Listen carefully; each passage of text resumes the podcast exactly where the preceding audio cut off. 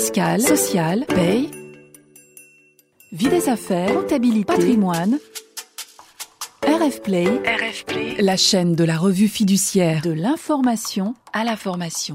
Les pratiques d'experts. Pour les entreprises qui pratiquent des modes de travail hybrides, la place du travail en présentiel a changé radicalement depuis quelques mois. On est bien au-delà d'un partage du temps de travail entre le domicile, parfois un espace de coworking, et l'entreprise. Le salarié qui subit les contraintes plus ou moins grandes du transport pour venir au bureau doit trouver un intérêt au présentiel. Madame Ouel, bonjour. Bonjour Frédéric. Vous êtes associé chez Sowen et nous allons voir en quoi repenser le temps passé au bureau, c'est bien sûr repenser les tâches qui sont effectuées, mais aussi se poser la question de l'espace de travail.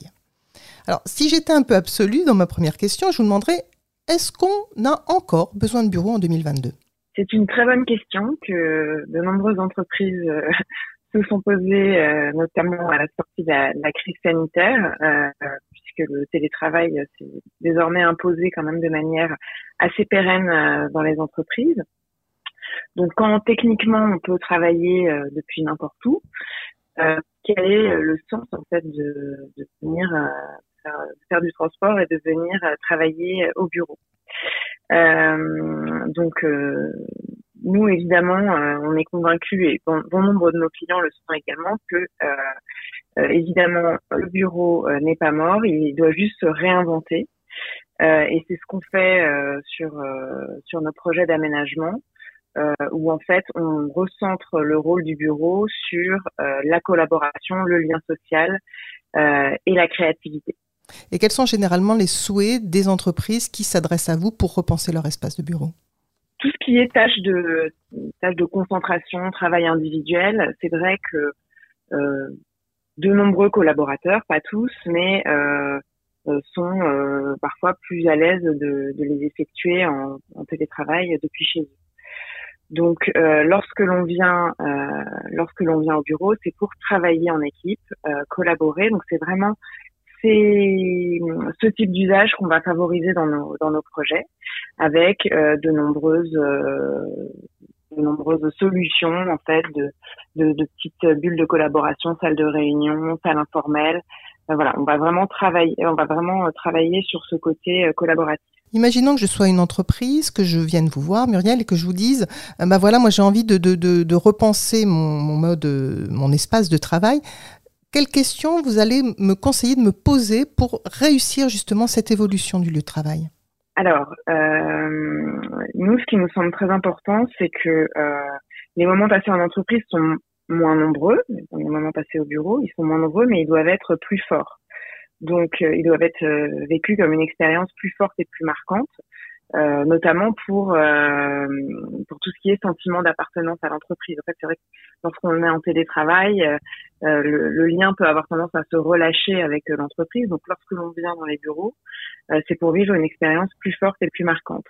Donc, du coup, la première question à se poser, c'est quelle est l'expérience que je veux faire vivre à mes collaborateurs dans mes bureaux? Comment faire vivre ma marque employeur, la culture de l'entreprise, son ADN, ses valeurs dans l'espace? euh, ça, c'est une, euh, c'est une première question. Et ensuite, euh, évidemment, enfin, toute la réflexion que l'on, que l'on amène nos clients à se, à se, à se poser, c'est quels sont les usages en fait dont vont avoir besoin les collaborateurs.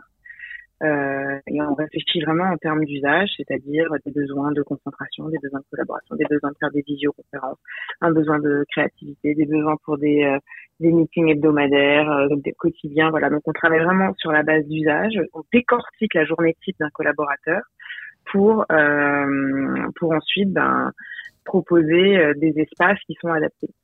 Quelles sont justement les, les envies, les attentes des collaborateurs lorsqu'on leur dit que l'espace dans lequel ils avaient l'habitude de travailler depuis des mois, depuis des années pour certains, va bouger, va changer Alors, euh, comme tout changement, euh, l'être humain est ainsi fait que ça suscite des, certaines craintes, évidemment. Donc, il y a des freins, euh, des freins au changement.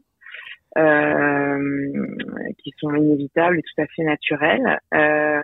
donc nous, ce qu'on propose, c'est en fait un accompagnement au changement pour les collaborateurs et ça passe par le fait d'impliquer les, les, collaborateurs dans euh, le, la conception du projet. les interroger sur la base d'entretien, d'ateliers, sur leurs usages pour voilà, essayer de leur proposer vraiment un espace sur mesure qui réponde à leurs besoins et les voilà les impliquer dans certains choix d'aménagement, dans certains partis pris esthétiques et, ça passe aussi également par une communication assez claire et transparente euh, de la direction sur euh, sur le projet à toutes les étapes. Alors, en, matière de réaménagement d'espaces de, travail, il y a eu des grandes vagues, il y a eu les grandes vagues open space. Euh, maintenant, on a beaucoup entendu parler même si ça s'est pas forcément fait, euh, d'entreprises qui, du fait qu'il y ait pas mal de télétravail, réduisaient leur surface de bureau et la réaménageaient bien évidemment.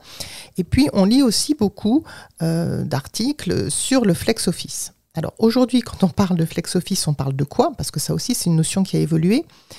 Et il y a parfois des freins des salariés par rapport au flex office. Comment est-ce qu'on peut lever ces freins?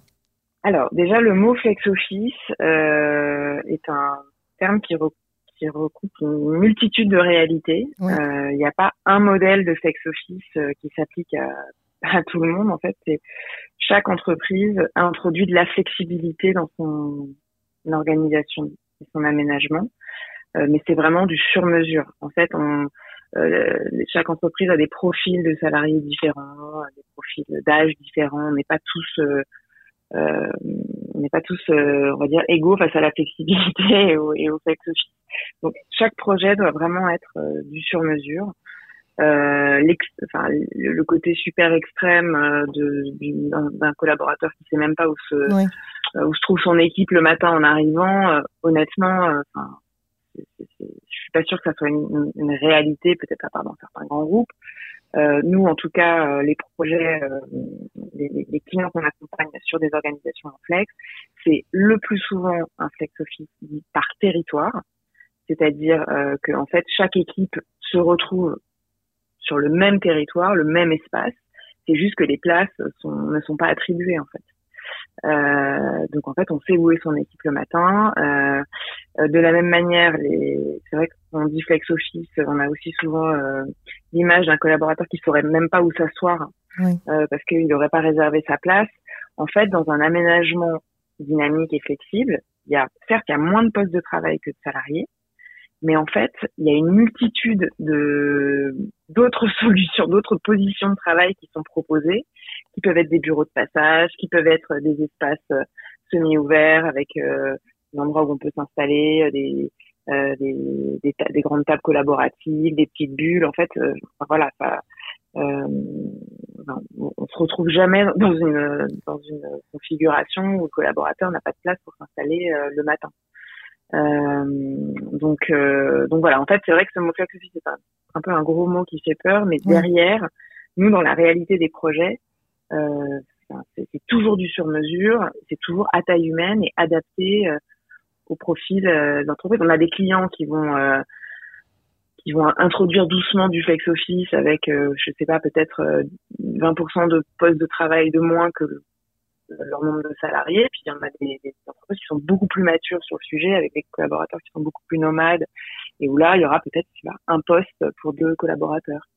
Euh, mais à chaque fois, ça se passe, euh, ça se passe bien parce qu'en fait, c'est adapté au profil de l'entreprise. Il n'y a pas un modèle qui, qui, qui, conviendrait être. D'accord.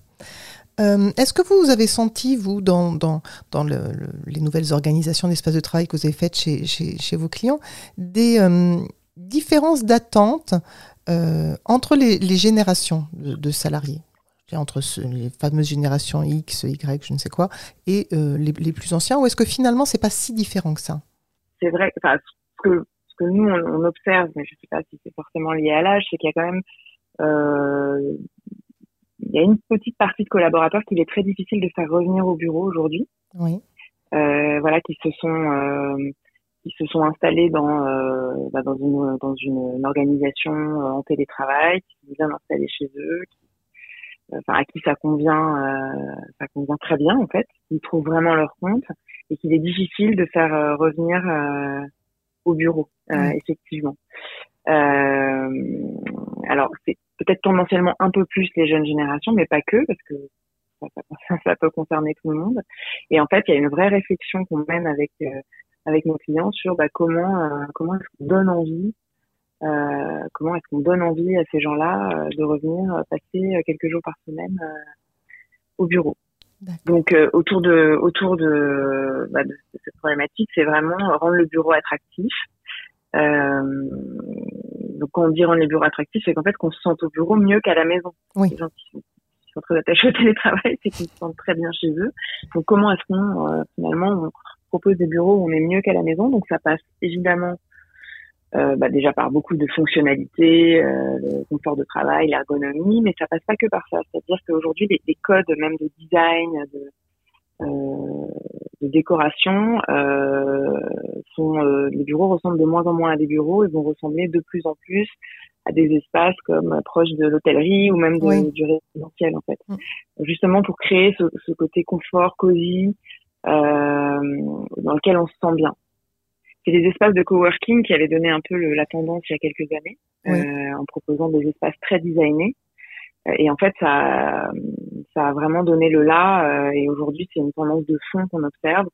Les bureaux euh, sont de plus en plus designés, de plus en plus expérientiels, de plus en plus euh, confort en fait. D'accord. Alors j'ai une dernière question alors, qui tient vraiment là aussi euh, à l'aménagement dont vous parliez.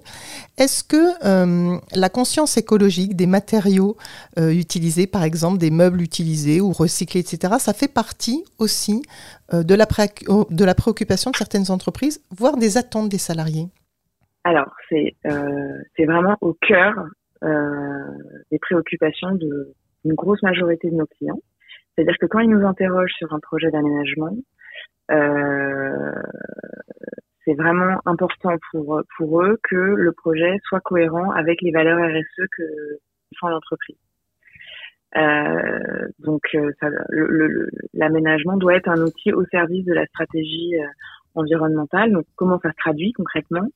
Euh, En fait, nous, dans notre dans notre, la conception de notre aménagement, on, on approche, une, on, a, on, adopte une démarche responsable au niveau bah, du choix des matériaux, du choix du, choix du mobilier, euh, euh, le sourcing, euh, qu'est-ce qu'on fait du mobilier déjà existant qu'il faudrait éventuellement remplacer, le réemploi. Voilà, donc en fait c'est vraiment passionnant dans les dans les projets d'aménagement, c'est qu'il y a vraiment cette dimension euh, responsables, euh, ce qu'on appelle des projets d'éco-conception.